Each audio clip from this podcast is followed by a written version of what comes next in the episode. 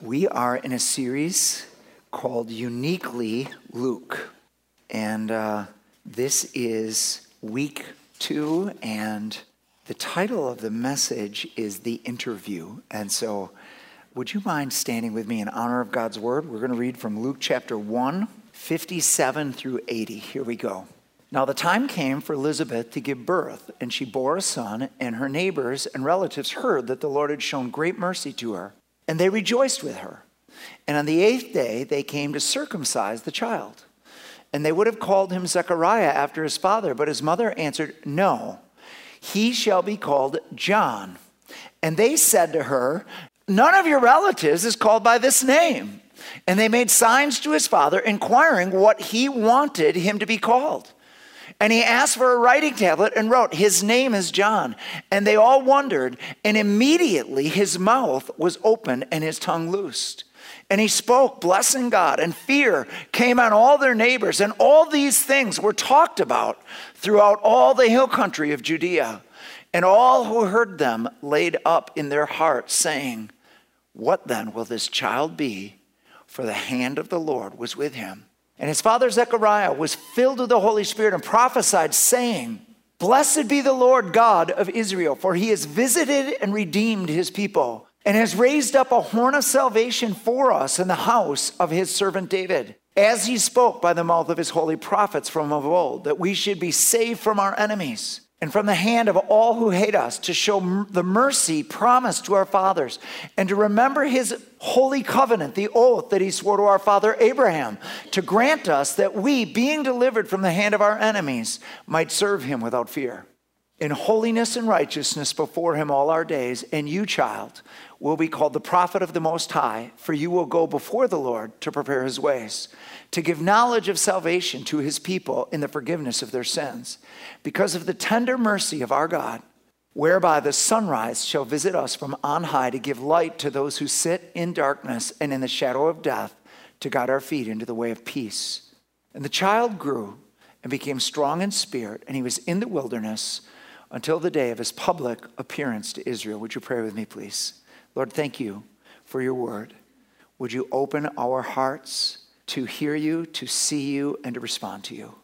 Lord, please be glorified in this service, we pray. In Jesus' name, amen. Amen. amen. You may be seated. Last week we talked about Luke. Luke is writing to this guy named Theophilus, who is most excellent Theophilus, which was a legal term. He's either a judge or a lawyer of some sort, but somehow he is representing Paul. But not just Paul, it's not just about Paul's defense. Paul is in a Roman prison at this time. Scholars believe that Luke wrote the, his gospel in, from 62 to 65. The gospel and Acts are both one document with, with two parts, but both are to this one guy, Theophilus.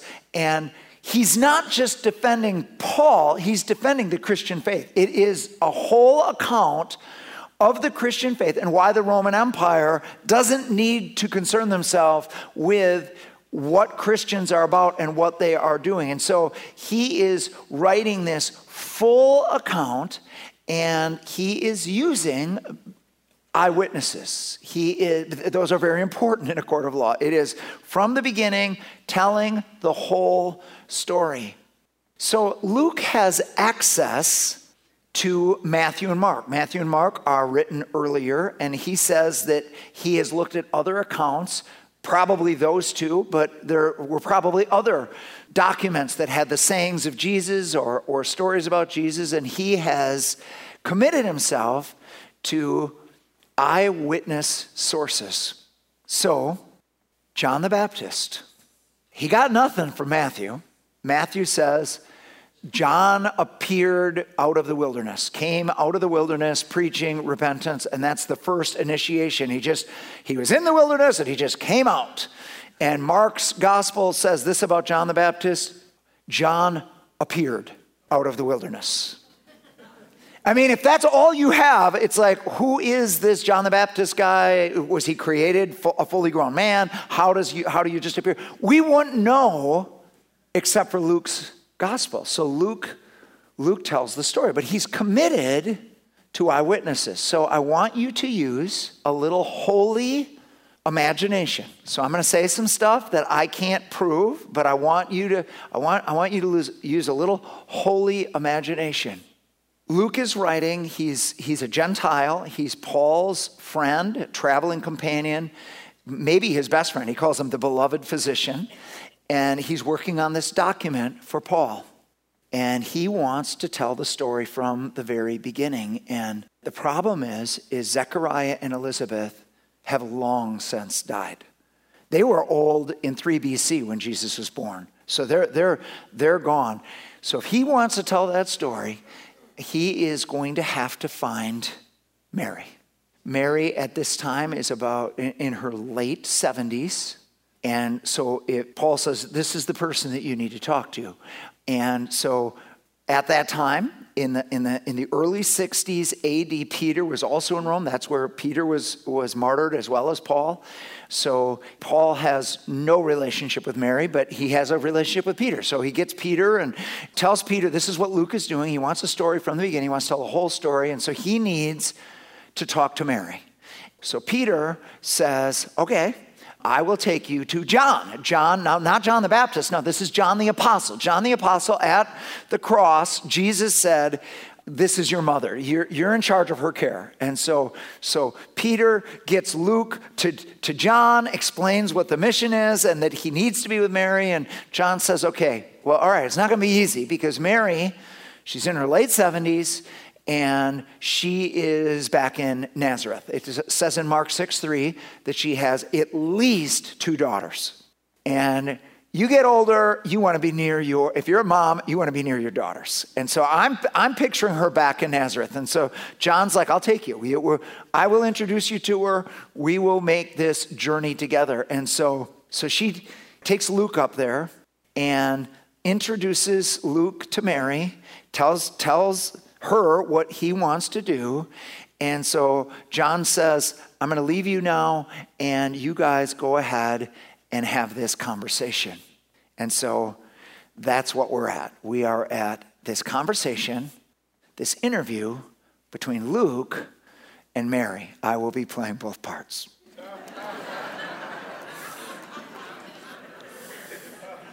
Mary, I cannot tell you what an honor and a privilege it is to be talking to the mother of, of my Lord. Thank you for granting this time. So I have heard that at the very beginning of this, that you saw an angel. Is that right? yeah, I did see an angel. I saw Gabriel. And he told me wonderful things, amazing things. My heart came alive of the things that he was speaking to me. And but before he was done, he told me something. He said, My Aunt Elizabeth was six months pregnant with the one that would come before the one I was, would, would now carry. And then Gabriel was gone. And I'm like, I know Elizabeth. I know Aunt Elizabeth. Aunt Elizabeth, the story on her is she was barren. Her whole life they wanted to have kids. She could never have kids. And, and now she's old. If she is six months pregnant, that's a miracle, but that miracle would confirm this miracle. And so I immediately set up this trip. It's 100 miles from Nazareth to the hill country of Judea. So it'd be a big trip. And I didn't feel like I could tell my parents what it was about. I'm just like, I have to make this trip. I have had an experience with God. I have to see Elizabeth and Zechariah. I have to go right now. And so they arranged it, and it took me over a week to get there. And uh, when I saw her, this is going to sound really weird, but her baby witnessed about my baby. Here's how it happened she said, I am, the child within me is filling me right now with joy. How could I receive such an honor to have the mother of my Lord come and visit me? And she said, Mary's like, Luke, I was, I was stunned. It was the first confirmation, other, this angelic, other than this angelic experience, that I was pregnant I could see that she was pregnant. I'm pregnant. She's speaking. It, we were just absolutely overwhelmed with the goodness of God and the events that we were caught up in. But it was, it was interesting because her husband couldn't speak. Her husband could not say a word. I stayed for three months until the baby was born. And when the baby was born, all of a sudden, Zechariah got his voice back.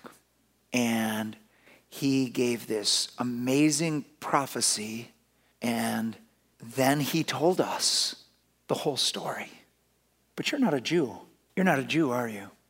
No, I'm a Gentile. I'm Paul's friend, and Paul introduced me to Peter, and Peter kind of arranged, arranged this whole thing. I've heard of Paul. I've heard lots about Paul, but I know Peter. I could tell you stories about Peter. If we had time, I would tell you stories about Peter. But if we're going to go back to the beginning, with you being a Gentile, I have to go all the way back to Abraham. God spoke to Abraham and said that if Abraham would leave his country and obey him, that he would make a great nation of him and there would be a descendant that would come, a seed of Abraham, that the entire world would be blessed through this descendant. This was the great promise of God. And Abraham had Isaac, and Isaac had Jacob, and Jacob wrestled with God. And when he wrestled with God, God changed his name to Israel, one who struggles with God. And he had 12 sons, and each son became one of what we call the 12 tribes of Israel. Well, before Jacob died, he prophesied over each one of his sons. And this is what he said over Judah. He said, he said about Judah, he said, the scepter, and that's the ruling scepter, will not depart from Judah until the one comes to whom it belongs. To that one belongs the obedience of the nations. And so we knew way back then that this promised seed that was going to bless the entire world was going to come from Judah. Well, following that, the 12 sons were in Egypt because of a famine, and they lived in Egypt for 400 years. We call them the silent years. And God broke the silence 400 years later in a burning bush. And he spoke to Moses uh, uh, about the promised land and about the promises and about Abraham, Isaac, and Jacob, and that he hadn't forgotten and that he heard the, the cry and the misery of his people. And so Moses led our people out of Egypt and brought them to the border of the promised land. And then his disciple Joshua is the one that actually took them into the land. And while they were in the land, it started good, and then they started doing what they wanted to do, and then they started to want to be like the nations, and they started asking God for a king. And God said, All right, I will give you a king. Well, the second king God gave them was a man named David. He was known as the man after God's own heart. And David is in the, in the tribe of Judah, but God spoke to David that it would be his family now. It was his household that this descendant would come that would build a kingdom that would never end. And I've, I've read Luke, is that your name? I have read Matthew's account.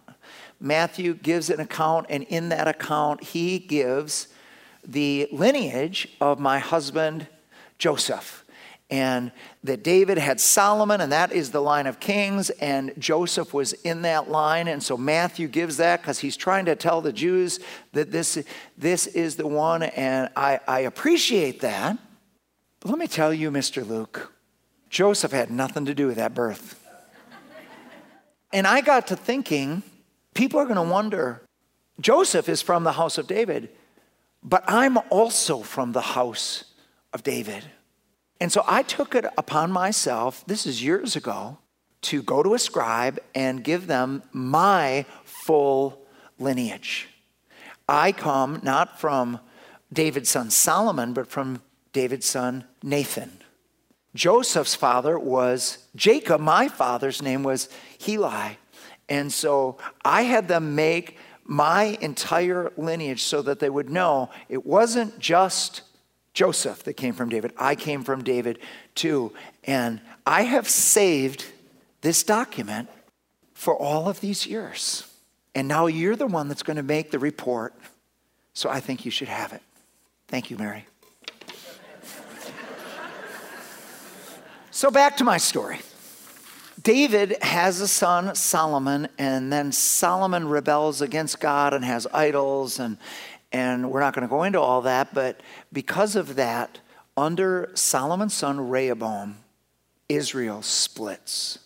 And the way it splits is 10 of the tribes um, go to the north and they retain the name Israel.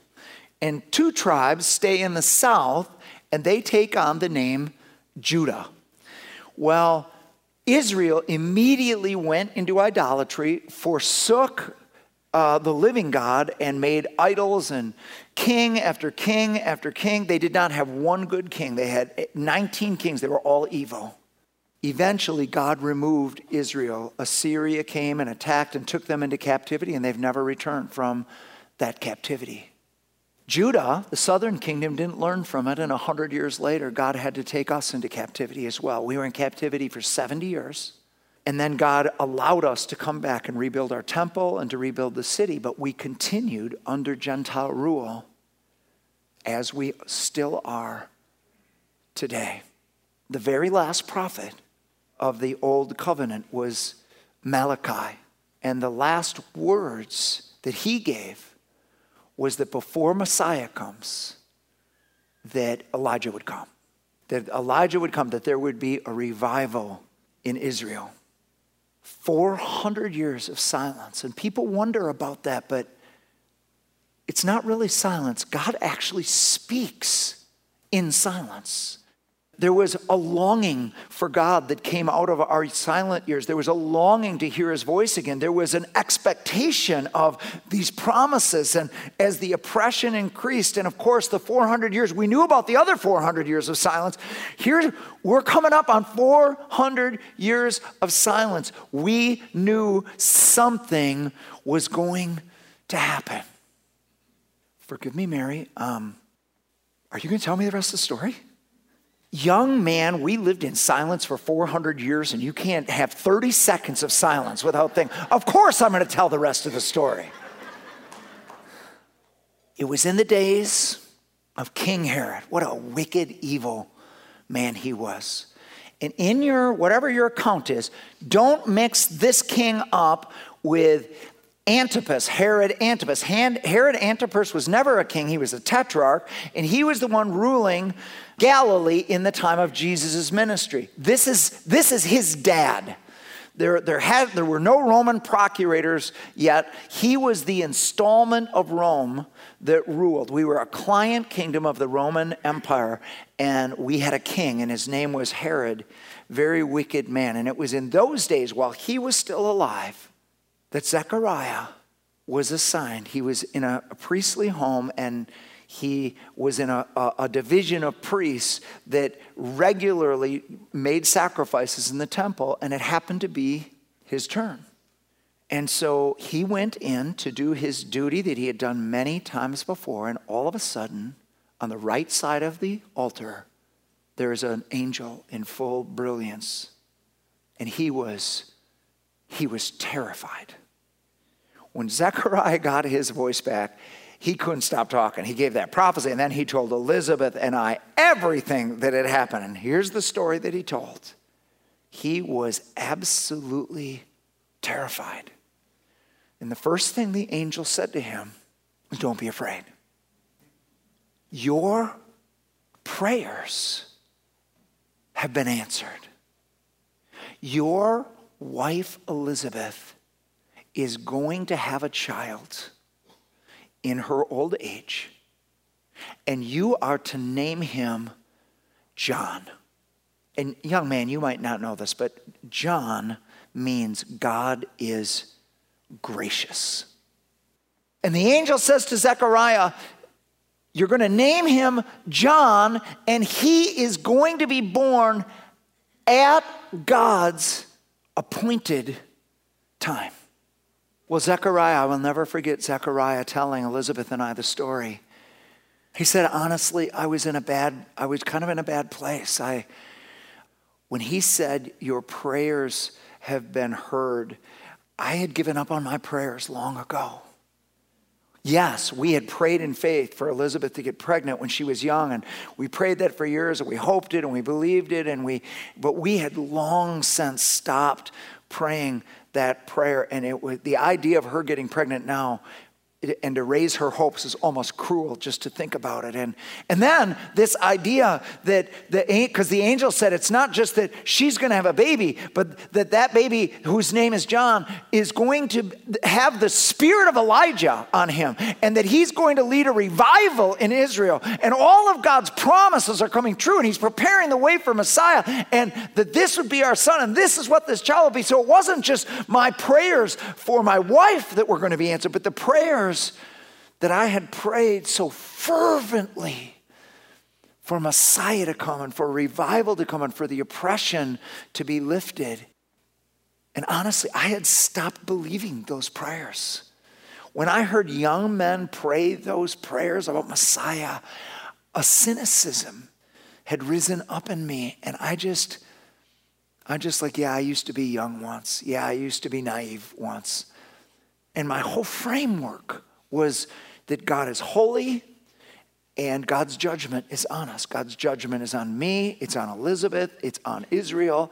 And honestly, the hope of a pregnancy, the hope of a revival was, was past. And I had just kind of embraced this other worldview.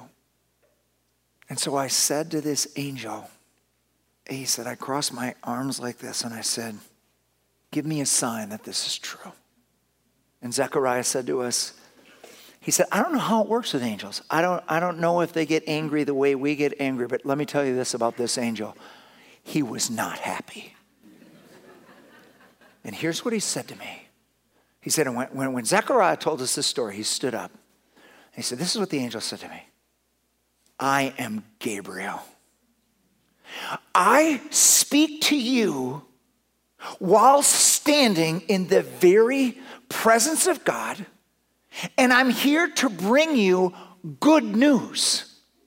And you need something else? Okay, you want a sign? I'll give you a sign. You won't be able to speak until the baby's born. And it happened just like that. Gabriel went as quickly as he came, and I couldn't speak. But let me tell you what happened during those nine months. In those nine months, my entire first Elizabeth gets pregnant, and I see her joy. And if she is pregnant in her barren old age, that means everything is true. That means this child is means, that means God is gracious, is the statement to the human race that God is gracious and that the, the Messiah is coming and that the promises are true. And this is going to be a turning point for not just for Israel, but for the whole world. And during that nine months, Mary says, and I can just, I can hear him saying it, my entire frame of reference changed from God is hard to God is gracious. From we are under God's judgment to we are God's, under God's favor, and that He's coming to us in His tenderness and His mercy, not to judge us, but to forgive us and to bring all of these promises to pass. That's the end of the interview. Now, here's your worst fear that I am now going to preach a sermon. No, no. That was 90% of the sermon was just heard, but I am going to say a few words. So, yesterday I was at High Point. I got to do a workshop called Dealing with the demonic. And I'm going to give you a couple verses from it and talk a little about how it ties into today. So here is 1 Peter 5 8 and 9. Be alert and of sober mind. Your enemy, the devil, prowls around like a roaring lion looking for someone to devour. Resist him, standing firm in the faith, because you know that the family of believers throughout the world is undergoing the same kind of sufferings. All of First Peter is about suffering. So the enemy, right now, in the midst of their suffering, in the midst of their pain, the enemy is speaking very loudly to them, and he's, he's trying to, to frame their suffering uh, with a, a message that is meant to devour their faith. So, First Peter starts out in verse 6. Peter says this He says, You are grieved right now by various trials. There are various things going wrong in your life. There are trouble at home, trouble at church, trouble with the Romans, trouble, trouble, trouble. You are grieved because of, he says, various trials. And he says, but these have come that God might test you so that your faith is purified and refined like gold. That God doesn't just think about your comfort today or whether you're happy today, that God is thinking 10, 20, 30, 40, eternity, and He's making a faith in you that is strong, that is deep, that is like gold. And so don't worry about these trials, these various trials, because God, in His great love and mercy, he knows all about them and it is it is just a test. They're not going to last forever. They're just a test. And they, but they're going to serve to refine you like gold. It's very interesting that the word translated test the greek word translated test is also the greek word translated tempt. So which is it? Does it mean tempt or does it mean test? It all depends on who's doing it. Because when hard things come, God is testing our faith to refine it, to strengthen it for His glory, for our good, so that we make it, so that we become strong. And the devil, in the very same trial, very same circumstance, has a different narrative where he is tempting you to lose faith. He's tempting, he wants to devour your faith. When it says he goes about as a roaring lion, seeking whom he may devour, this is how the enemy devours us. What he wants to get you, he's got to get your faith. The, the most important thing about you is your faith. So there are two narratives when we are suffering. One narrative is from God and what God is doing, and the other narrative is from the enemy and what he is doing. Now, the problem is this the enemy goes about as a roaring lion. The loudest voice in our head, the loudest emotion we have when we are in a place of suffering is the, is the wrong narrative. it is, God, where are you? God, you're not good. God, you don't love me. God, God, you're against me. God, you're judging me. And the enemy's very convincing. You would not, if God loved you, if God was for you, if God, this wouldn't happen, this wouldn't happen. Look at all the evidence. And it's just so loud. And all the while, God is whispering because God's narrative is very different than the enemy's narrative. And whichever one you believe is going to be whether you become strong and stand or whether Christianity just becomes part of your past. I tried that, didn't work. In 2 Corinthians chapter 11, verse 3, it says this. Paul says, I fear for you, lest as the serpent deceived Eve with his cunning, so you be led astray from simple, pure devotion to Christ. The enemy, in his cunning, has been deceiving Christians for 2,000 years. He's got a lot of practice. Bible says in 2 Corinthians 11, 14 that he disguises himself like an angel of light. So he's very good. He, he's very good at disguising himself as God's voice. He's also very good at disguising himself as your voice. When Peter says, This will never happen to you, Jesus says, Get behind me, Satan. You have in mind the interests of man, not the interests of God. So the thought came from Satan, but it wasn't about Satan's interest, it was about man's interest. He, he imitated Peter's voice. Peter, and, and you clever, cunning devil. He's, he's very good at what he does. You and I have only been around here for a few years, so he's smarter than us. And so we need, we need to be alert. we need to be aware that every narrative in our mind might not be true. Just because it's real doesn't mean it's true. Just because it's loud does not mean it's true. We need to discern what is speaking to us so that we stand against the enemy and we agree with God. Because many of us today, like Zechariah, feel like God forgot us.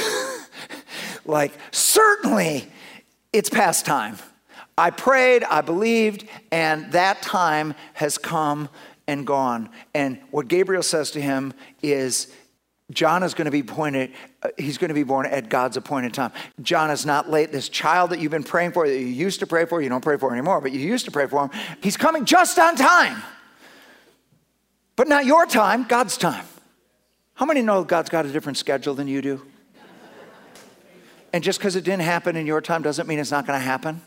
And, and so maybe you're in that silent, cynical time where you're questioning the goodness of God, the faithfulness of God. I fear for you as the serpent deceived Eve. How did he deceive Eve? Questions. Did God really say? Did God really say that? Does God really mean that? Is this word even true? He just puts a question mark. Is that, is that really true? Then what does he do? Question mark on God's character. God knows the day you eat, you're going to become like him. God is holding on. God ultimately is not good, and he's not got your good in mind. He's got only his own, and, and you're just this being used for, you know, Eve, if you go off on your own, things will be much better for you. A question about the goodness of God. Guys, that's a, that narrative is a lie. Life is hard, but God is good. God is always good. He always has your best in mind. In the wisdom of God, that which will glorify Him the most will also bring the most good to you. How does He do it? I don't know. But it's one and the same. God's always good. So, in the middle of COVID, it's a very dark time. It was easy to lose track of God is gracious. And it could easily feel like God is against us, God is judging us, God is angry at us. And I remember hearing Kari Jobe when this song first came out. And she talked about it was her and three guys wrote this song together. It was right during the pandemic.